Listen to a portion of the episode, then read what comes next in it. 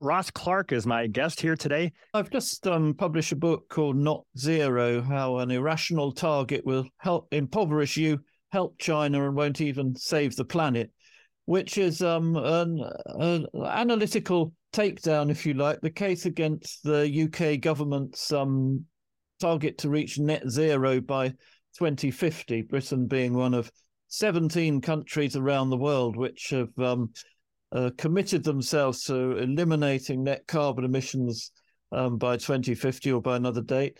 Um, it was passed through the British Parliament in 2019 without even a vote.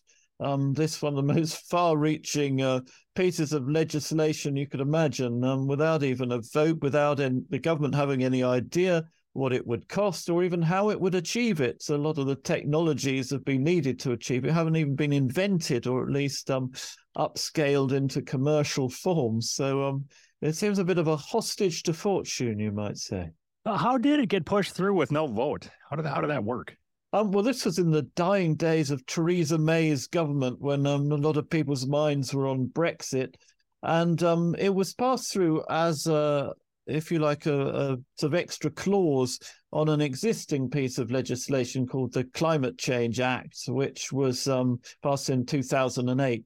That committed Britain to an 80% reduction in carbon emissions by 2050. And the, the, the extra clause, the extra bit of legislation, that sort of went the whole way down to a 100% drop in carbon emissions. But that's a very serious um, change. It might not sound a lot to some people, but that is a very, very serious change. So can it be thrown out without a vote too? Then it couldn't be thrown out without a vote. No, the um, if if it you know in future it it has to be revised, and I, I think it will have to be revised at some point.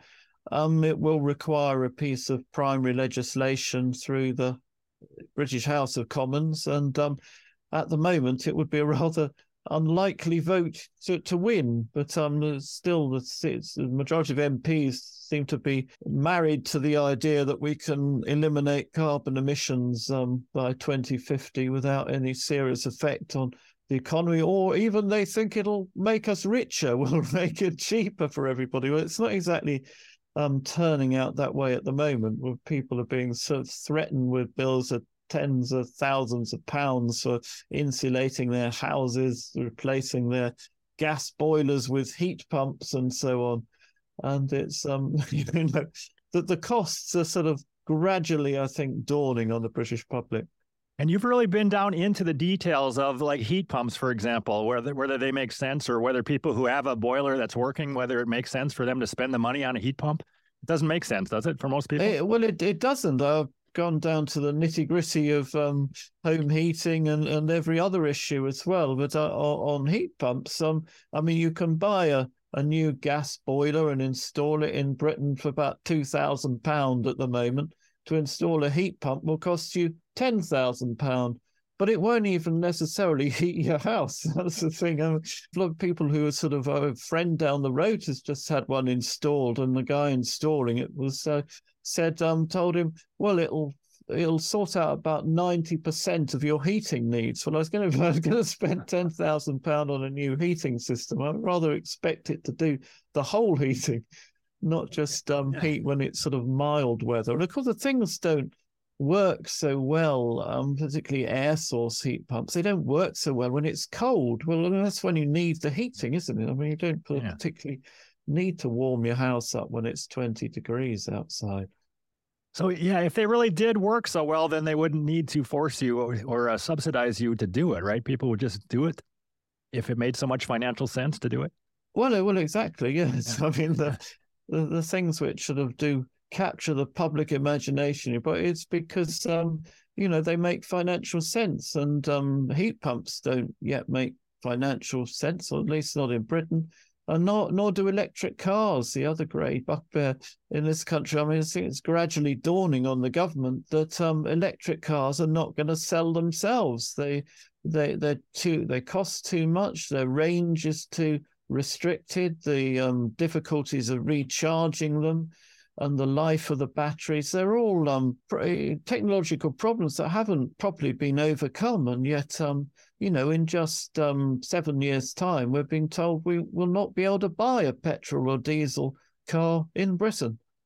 What happens then? I don't know. So that is the, the current plan in 2030. No more um, internal combustion yes, new to cars. ban um, petrol and diesel cars from 2020, uh, from 2030, sorry, and to ban hybrids from 2035. So um, after that, no petrol or diesel at all.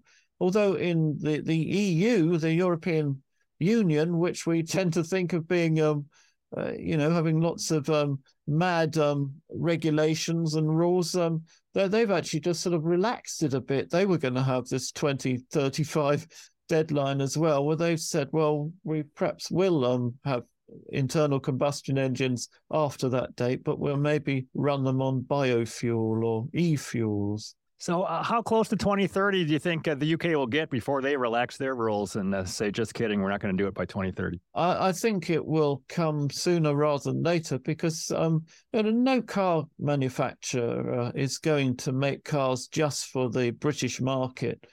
Um, so, you know, if it becomes commonplace across Europe that, um, you know, the internal combustion engine remains a standard product in other countries, well, you know we're going to be we're going to have to accept um, them on British roads too. I mean, you know, Britain's a quite a small country. We um, you know, we, we can't just shut out all foreign vehicles. We rely on their lorries from coming over from Europe for a lot of our food supplies. So I mean, we're not going to we're not going to force them off the road. I don't even know what is the electric car or pure EV penetration in Britain right now. Do you think? In yeah. February, it was um, 16% of the market for new cars was electric vehicles. But that's actually down from February 22 when it was 17%. So, uh, you know, basically, electric vehicle sales in, in Britain have stalled. They're, um, you know, there's a lot of wealthy people who can afford a, electric car to show off, or um, people live in cities. If you live in a city and you drive short distances, it makes perfect sense. But um, as a second car, I think. But electric cars aren't really getting beyond that market. They're they're sort of stuck at the moment. Yeah, they're not being used much, are they, for people that live maybe in the country and they have only one car and that only one car is an EV? It doesn't seem like that's uh, common. No, it's it's not practical. I mean, a lot of these um, electric cars will only do sort of 150, 200 miles um, maximum on a single charge, even on a good day. Um, well, if you need to drive three or 400 miles and in a day, and I need to do that on a number of occasions a year, well, it it gets pretty miserable. You've then got to, uh, and the chargers just aren't there. I mean, they um you know, I plotted a journey up to Scotland. It would have taken me seven stops oh, yeah. on the way, seven charges and an hour each time. And you just think this is completely ridiculous. People aren't actually doing that, right? When do you even uh, plan it out? Do you think I'm not doing this? There's very few people making long journeys by electric car. I think they're um, using them around town, local journeys, commuting. But if they want to go anywhere further afield, they they have a they have a second petrol car as well. You have some good stuff I'm going to read here about uh, using battery technology on planes. It says battery technology will no doubt improve, but at present, we are a couple of orders of magnitude away from having battery powered planes that could be as light as a fully fueled jet airliner. Do you have anything to add to that? Uh, maybe very tiny planes, some small planes could be battery powered. Over here in Scotland, for example, we have a lot of islands, and there are some um, short hop um, airline is going on. There's one journey is famously only 45 seconds. It just goes up one. Uh, that you can do that by electric plane. Yeah, that that would do. But to cross the Atlantic, I mean, I, I calculated that a Boeing 777. Um, to have the batteries to deliver the power to get there would have to weigh the same as the Eiffel Tower. But then, of course, it wouldn't take off. So, I mean, it's just physically impossible under current technology to, um, you know, engineer a battery play, powered plane that will take an airliner over the Atlantic in the way we currently do. And you mentioned another important point that the jet fueled plane gets lighter as it burns fuel, and then uh, that makes it easier to land. But the battery powered plane still weighs the same at the end. Yes, unless unless you're going to throw your batteries overboard on the way. it's still going to weigh the same when you land as when you um, take off, and uh, that's a problem because I mean, um, jet planes sort of rely on getting lighter as they go along, so they can actually land. And if you take off and you need to land quickly, yeah, they have to dump fuel. So um, it's another big, you know, we, we just do not have the technology at present to um, replicate jet airliner flight by um, zero carbon means. The, the, the, I think the most likely outcome, most likely solution would be um, e-fuels, where you, synthetic fuels who actually make um, jet fuel from hydrogen and carbon um, by other means using a lot of energy. But you know the problem is the the fuel would cost about five times as much as um, current jet fuel currently does. So it's a quite a severe um, cost penalty. So, do you think the biggest problem in that this stuff is politically uh, popular just because people don't understand at all that they just think magically technology will allow us to have a, a battery powered jet and things like that?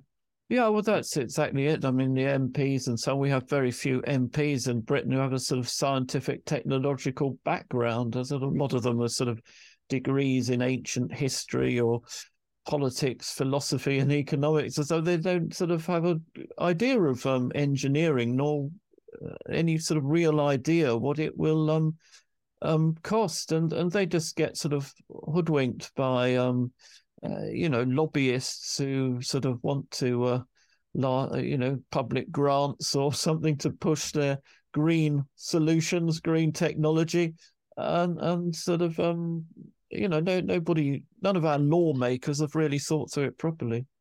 But uh, you are one of the people who's pushing energy realism in the mainstream in Britain, wouldn't you say? I don't know if there's more of you or.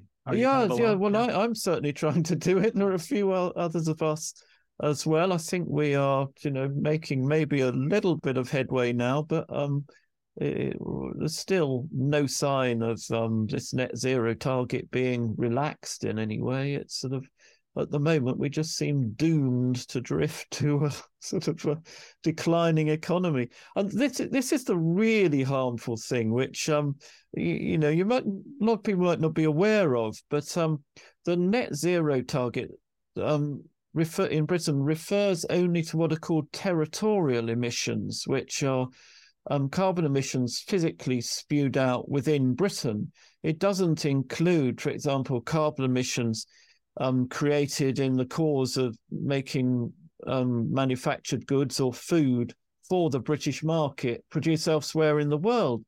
And so what we have is government has given itself this incredibly perverse incentive to close down a remaining industry, um, close down our agriculture, um, so we can export the carbon emissions with those industries. And um, I mean, it's completely ridiculous to do that. I mean, it's it's not just in Britain as well. The Netherlands, they're um, uh, you know, the the governments have issued an order to try to shrink its agricultural sector. It's a hugely ex- successful farming sector. Now, government wants to close it down to, you know, meet pollution targets.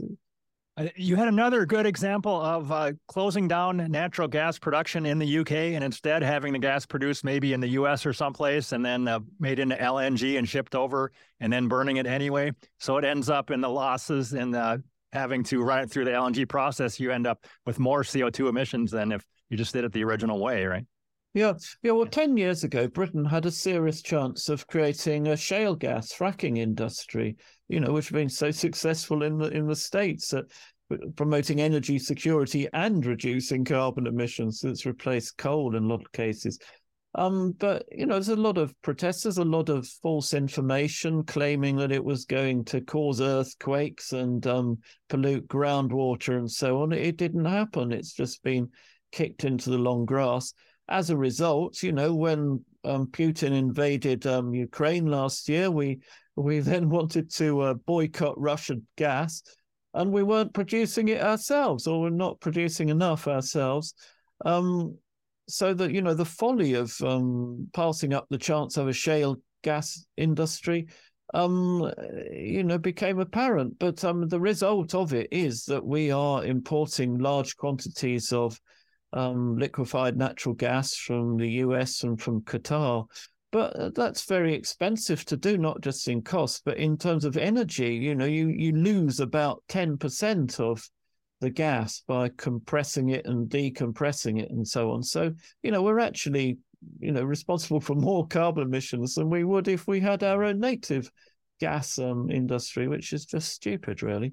So, how about politically? Are there people that stand up, uh, politicians, and uh, uh, you know use some actual data and point out the flaws with this uh, going green plan? Well, there there are a few. You know, it's slightly gathering. There's a what is called they call themselves the Net Zero Scrutiny Group of uh, a small number of MPs in the Conservative Party um, which is in government. But um, I say at the moment they're not sort of um, winning the argument. They're not numerous enough. The, the government's still officially trying to uh, um, maintain this sort of impractical target. You have interesting quotes here from your book as well about Boris Johnson. In September 2020, he spoke of Britain becoming, quote, the Saudi Arabia of wind. But in 2013, he said wind turbines couldn't pull the skin off a rice pudding. So what happened to him in seven years? well, talk about the zeal of the converted. I mean, he was always a skeptic. I mean, I, I know Boris's positions on this because, I mean, I used to be his leader writer when he edited the Spectator magazine. So I used to write his views on um, climate change. And um, you know, he was always a great skeptic. He wouldn't sort of accept anything. And then um, suddenly, you know, this road to Damascus um, conversion, he suddenly wants to cover the country with wind turbines. But I mean, you know, being Boris, he hasn't really done the research and um, doesn't really sort of understand what he was sort of trying to promote. He said he wanted uh, uh, you know the the country entirely to be powered by wind, the entire electricity. Well, you can't do that because the wind doesn't blow all the time. Well, I think that seems to be sort of um, rather the the lost on him. And I mean, the situation with electricity in Britain, we're we're heading towards this very large cliff edge because at the moment, about forty percent of our electricity is generated by gas. About twenty five percent is um, generated by wind and solar.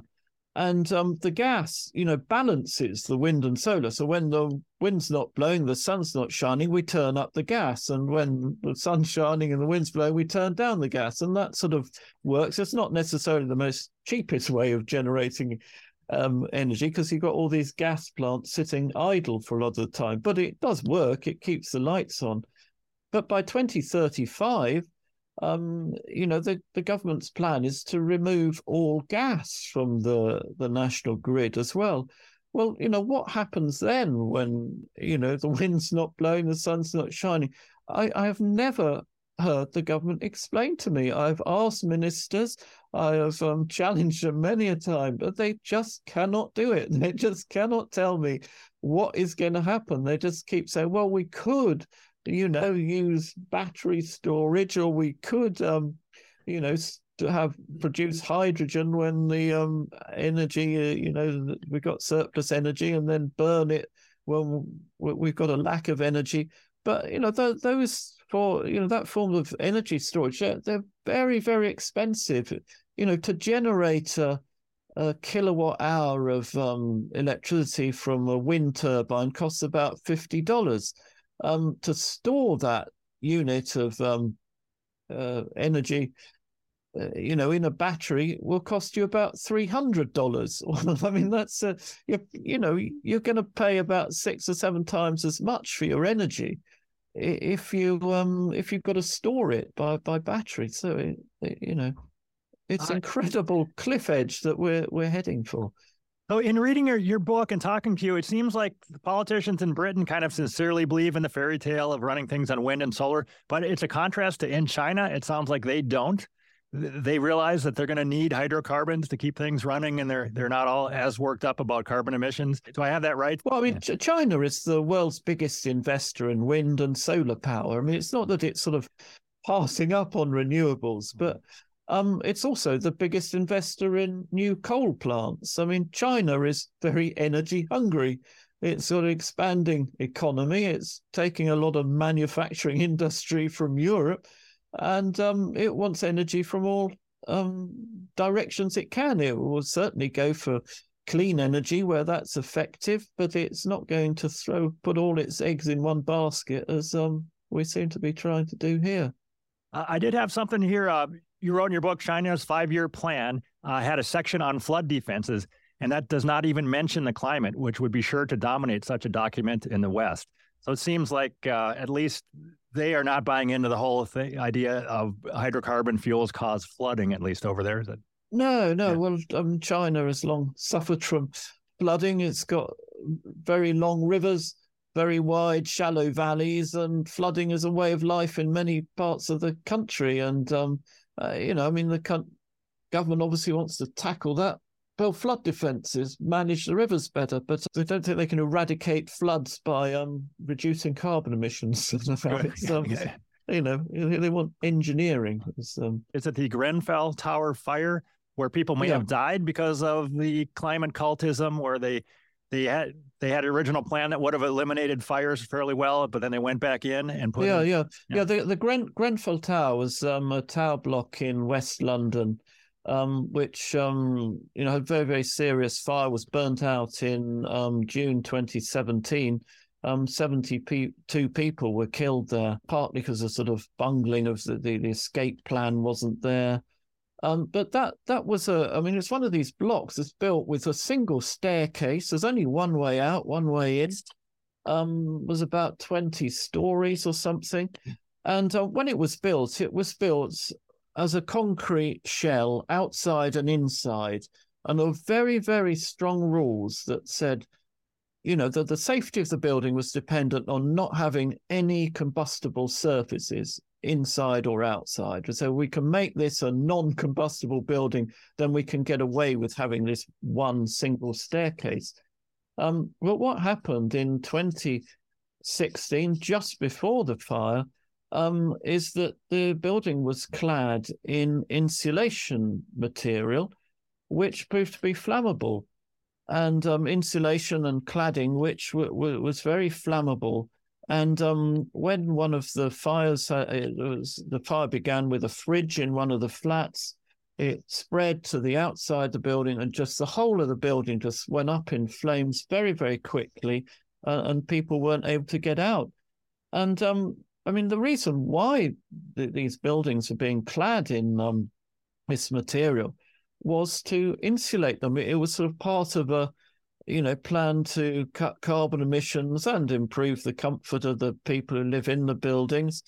Um, but you know, sadly, fire safety just went out of the window. I mean, it's not that you can't insulate buildings safely, but um, you know, when the climate, when reducing carbon emissions becomes the be all and end all of everything, you know, bad decisions are made. And, um, you know, they, they were appalling decisions were, were made on that occasion. Do you think there are more uh, towers like that that might still go up? I mean, there's some talk about building new towers using wooden timbers. We've had um, a terrible problem in the past year, uh, past um, six years. Anybody who lived in a tower block um, you know they've they've had to pay a fortune to have their tower surveyed to check it's not being insulated with flammable material. Um, it's cost a huge amount of money. People, you know, losing their life savings over this. You know, and I think you know headway is being made in in making some of these buildings safe. But you know, at the same time, um, you know, I found this um, occasion when a housing minister uh, from the UK government went to see this new tower block. Is so it was all built in wood. You know, that's a you know, it's great for the environment. He said, well, you know, we've just been trying to remove this dangerous cladding, and yet, you know, we then go to say, oh, well, build all tower blocks in wood in future. I mean, it's just completely ridiculous, and um, how the uh, climate um, is being allowed to sort of wag the tail of the dog. And uh, haven't there been other fiascos about over insulating buildings so that they get uh, mold uh, and they get too uh, wet in there? I think you wrote about that, didn't you?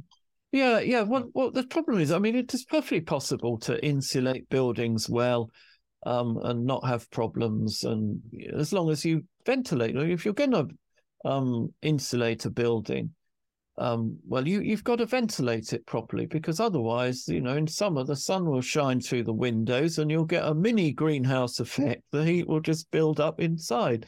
You've got to get that heat out and you've got to pump it out through a proper ventilation system. But, you know, what we've been doing in Britain with far too many buildings is that um, we just fit the insulation without the ventilation and um, it, it's creating you know these sort of sick buildings where um, you know people getting far far too hot and of course then when they get hot and suffer heat stroke it's all blamed on climate change when it's like saying oh dear we're going to have more of these hot nights and people won't be able to cool down well I'd say you know, it would hope if we sort of actually properly ventilated our buildings. Uh, do you think uh, a lot of this green stuff is being pushed on Britons from people outside of the country, or where do you think the major push is coming from?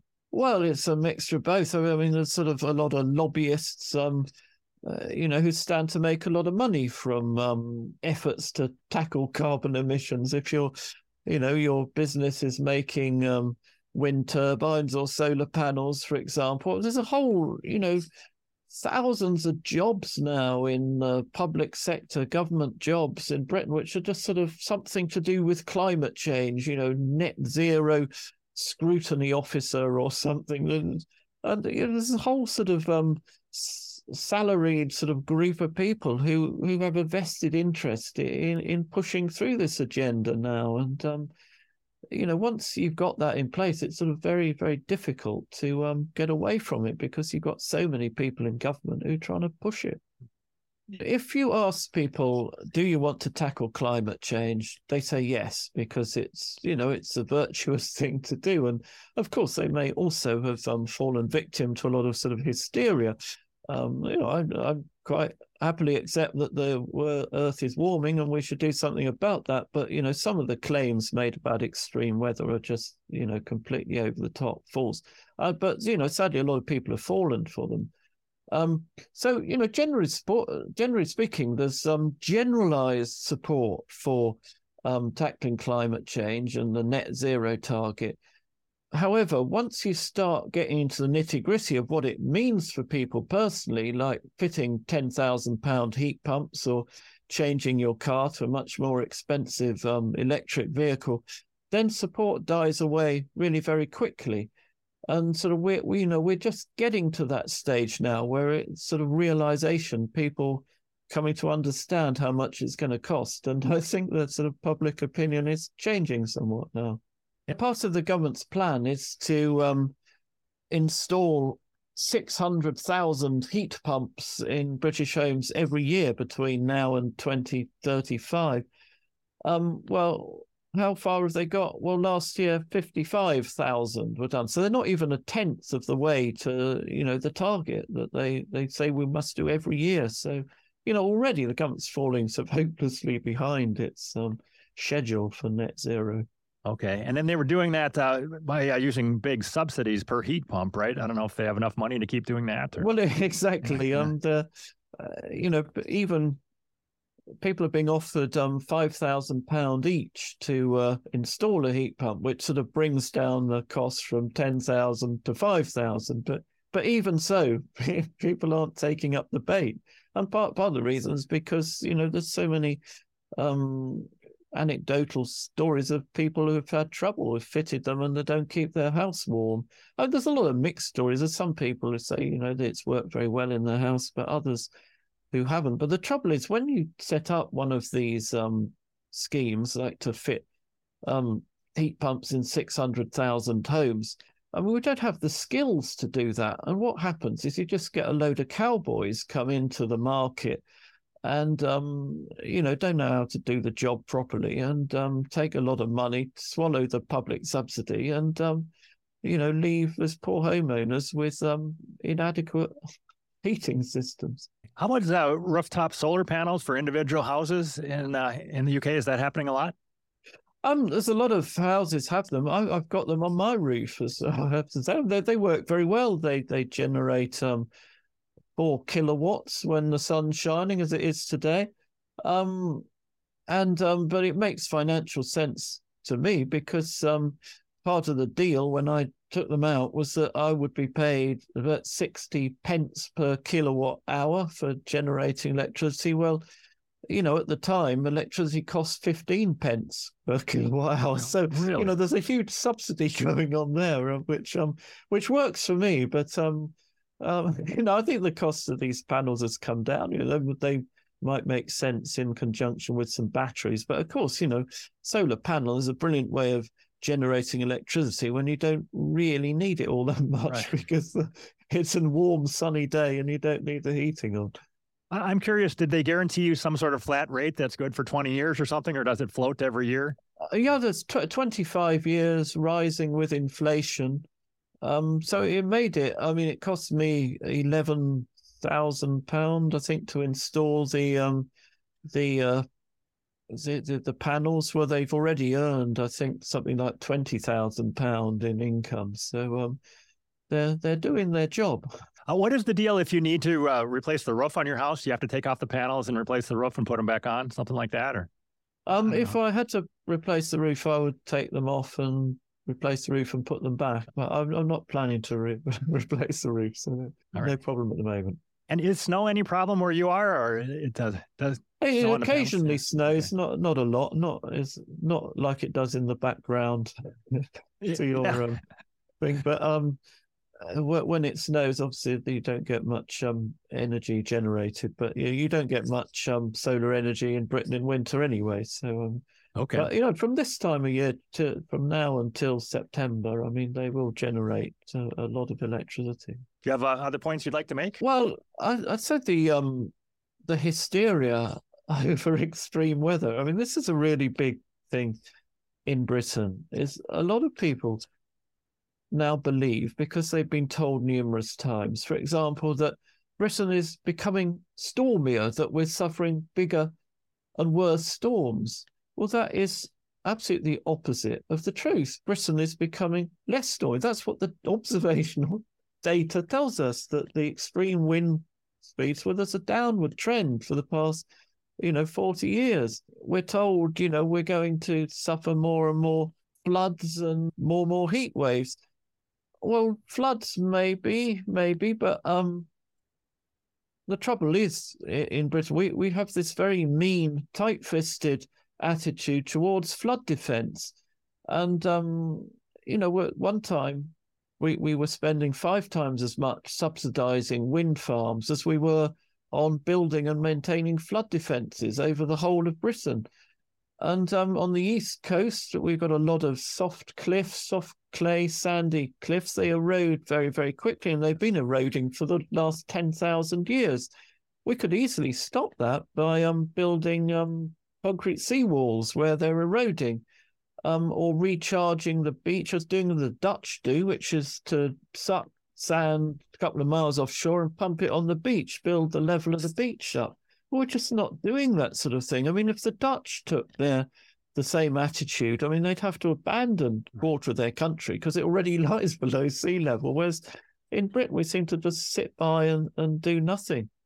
Um, so in the UK, uh, when people, um, if there's a cold snap, they blame global warming for that, and if it's too hot, global warming, uh, floods and droughts. People are buying all that pretty much. Yeah, everything's to yeah. do with climate change, isn't it? Because, um, and it's true, we had a very severe heat wave for a couple of days last um, summer, and heat waves do kill people, especially when they're not used to the heat. But um, balanced against that, of course, so we're, we're suffering fewer cold extremes in Britain uh, as te- global temperatures warmed a bit. Well, mean, the cold kills far more people than the heat does. So, I mean, to date, and this is true in Britain, it's true around the world, um, the, there's been a reduction in deaths from extreme heat. And yet we keep being told the opposite. And I remember your your your climate envoy John Kerry came over to do a, a speech in London last December. I went along to listen. He said 10 million people a year are dying of extreme heat. And I went away and looked at where's he got that from? And I found this study uh, done by the um, Monash University in Australia, and they analysed deaths from all around the world and came to conclusion, well, 5 million extreme deaths from extreme health. John Kerry doubled it for some reason, but um, But of those five million deaths, um, nine tenths of them were deaths from extreme cold, and only ten percent from extreme hot. And that was true even in Africa. So, I mean, you know, to date, you know, the deaths from extreme temperatures, there's a downward trend. And yet, for some reason, you know, the message has got through to a lot of people that, you know, that climate change is killing millions of people a year. It's completely ridiculous and um, needs to be called out. Do you keep in touch with any skeptics over there, like uh, Delingpole or uh, Chris Morrison, or do you uh, read skeptic blogs or, or Robert Bryce? Any uh, any people that yeah, I know? I, I, I know James, and I, I know a lot of people who are involved in, in this kind of thing. Matt Ridley as well. So they all have their own um own own views on it. I mean, I don't particularly agree with James Delingpole on on, on much of this, but I, I come at it more from a sort of engineering point of view. But um, yeah, I'd say there are some peripheral voices who are very sceptical about um, net zero. But um, at the moment, we, we are still sort of fairly small in number. Did you ever believe in the wind and solar thing that uh, that we could run all of the UK on wind and solar power, or were you skeptical from the start when you heard about this? Well, I, I think it's it's a bit far fetched. Uh, I mean, at the moment, wind and solar. I mean, wind and solar have been a huge increase in the in the past um, few years. They now um, account for nearly a quarter of the electricity used in Britain. And a lot of people get mixed up between electricity and energy. So it might be a quarter of the electricity we use, but it's only 3.2% of our total energy needs. Um, so that you know that's a huge, huge gap that you you would have to sort of fill if you're you're going to um, uh, you know get to a sort of wholly renewable sources of energy and um, and you know this the, the energy storage issue is the the one that's going to really sort of kill it kill it off. Uh, how about nuclear power in the UK? Is that is more yeah, well, nuclear power accounts for around fifteen percent of um, electricity use. Again, you know, much lower proportion of total energy needs. I mean, if we're going to get anywhere near net zero, nuclear will have to be a huge part of the the, the story. But the trouble is, at the moment, um, nuclear is it's declining. Um, the, the government's building one nuclear power station down in Somerset on the west coast of England. It's commissioned another on the east coast in, in Suffolk. Um, but between those, those two nuclear power stations, which won't be open until sort of well into the 2030s anyway, they w- will not even replace the seven nuclear power stations that we are, you know we have operating at the moment. They're they're due to reach the end of their working lives over the next um, 10 years. So I mean, unless we you know have a huge nuclear um, building program in the next decade we're going backwards and um, nuclear is not going to get us there um, you know, we're now thinking, can we build these small nuclear reactors, bring the whole, will they bring the cost down? But, you know, that's at a very early stage. So, um, and as for nuclear fusion, which is, you know, the great sort of holy grail of um, clean energy, I mean, if we'd been having this discussion 70 years ago, you know, nuclear fusion would have been the great answer. I mean, it may still, um, you know, one day produce more energy than it consumes. But, you know, even the, the fans of nuclear fusion admit that we're several decades away from having a working nuclear fusion power station. But that's not going to help us with a 2050 net zero target, is it? Is there any uh, chance of extending the life of those current uh, atomic energy stations you have? Um, yeah. maybe extend them by a few years, but um, you know, nuclear plants have a have a you know a limited life after that you, you start getting so cracks in reactors and things you, you know you've got to close them down for safety mm-hmm. reasons but if it was up to you if you were in charge of the energy policy would you build a lot more of the uh, nuclear power I think I think I would in, investigate building more uh, small nuclear reactors. I think the trouble with the big ones, the ones we have at the moment, is um, you build them in a small country like Britain. Um, it's nuclear power is very, very safe, but and it, you know, even Chernobyl killed only about fifty people. But um, it's the economic cost of um, what would happen. Um, you know, we've got a, a nuclear the, the nuclear power station being built in Somerset. I mean, if you draw the 35 kilometer exclusion zone, which they had to do around Chernobyl, if you draw that around the Hinkley plant in Somerset, well, you'd have to um, evacuate Cardiff. You know, it's a huge city of half a million people and many other towns as well, and would cut off the main road and railway line to the southwest of Britain. Although nuclear is very safe, you've got to think about the very worst case scenario if you did have an accident. And um, I don't think we've ever really dealt with that that problem, overcome that problem in, in Britain. Well, I mean, the steel and cement making, they're the other sort of very globally, they're very big producers of um, carbon dioxide. I mean, not just because they're energy intensive, but because the the process emissions. You you make um, concrete, you, you release car- large amounts of carbon dioxide uh, in the chemical process. The same with steel to extract um, iron from iron ore, you've got to have a reducing agent to combine with the oxygen in the iron oxide to produce you iron. And, um, you know, the, the, in future, we may be able to use hydrogen to do that. But, um, you know, again, that's a sort of embryonic technology which has not been proven. And um, if we're of obsessive about it, say we're going to eliminate carbon emissions from Britain by the year 2050, well, basically means just saying goodbye to our steel industry, saying goodbye to our cement industry, and importing those goods instead. But of course, you know, a lot of steel that we'd import instead is made in China. And how do they make it in China? They make it with coal. So, I mean, you're not actually gaining anything. I mean, from a global point of view, you're you're actually increasing, um, you know, carbon emissions by exporting a, steel industry. I mean, agriculture, similarly, we, you know, agriculture is a big producer of carbon emissions, um, methane from cattle and so on.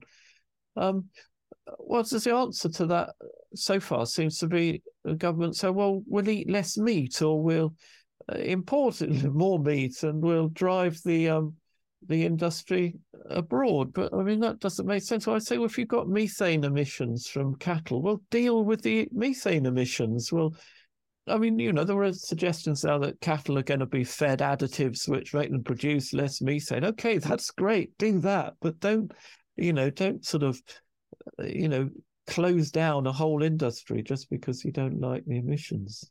You did say that people over there, I think it's true over here in the US too, they're willing to virtue signal by saying, sure, I believe in the climate crisis or whatever. But when it comes to not eating a hamburger, when they really want to eat a hamburger, people just eat the hamburger, don't they? Yeah. people will I think um, the public has shown very little interest in going vegan as a whole. There's a there's a very powerful, um, small and very powerful vegan lobby who think we, we should all do that for the sake of the planet. And you've got students at, you know, at Cambridge University um, trying to persuade the university to stop serving meat in its canteens and so on. Uh, but um, I think, and all the students, um, a lot of students did vote for it. But um, you then go down to the hamburger van in Cambridge on a Friday night, and there's a lot big queues. So I think, um, you know, if the university stops serving meat, I think people are going to get it from somewhere. There is no movement for meat eaters to force the vegans to eat hamburgers, is there? Any sort of a counter movement? I don't.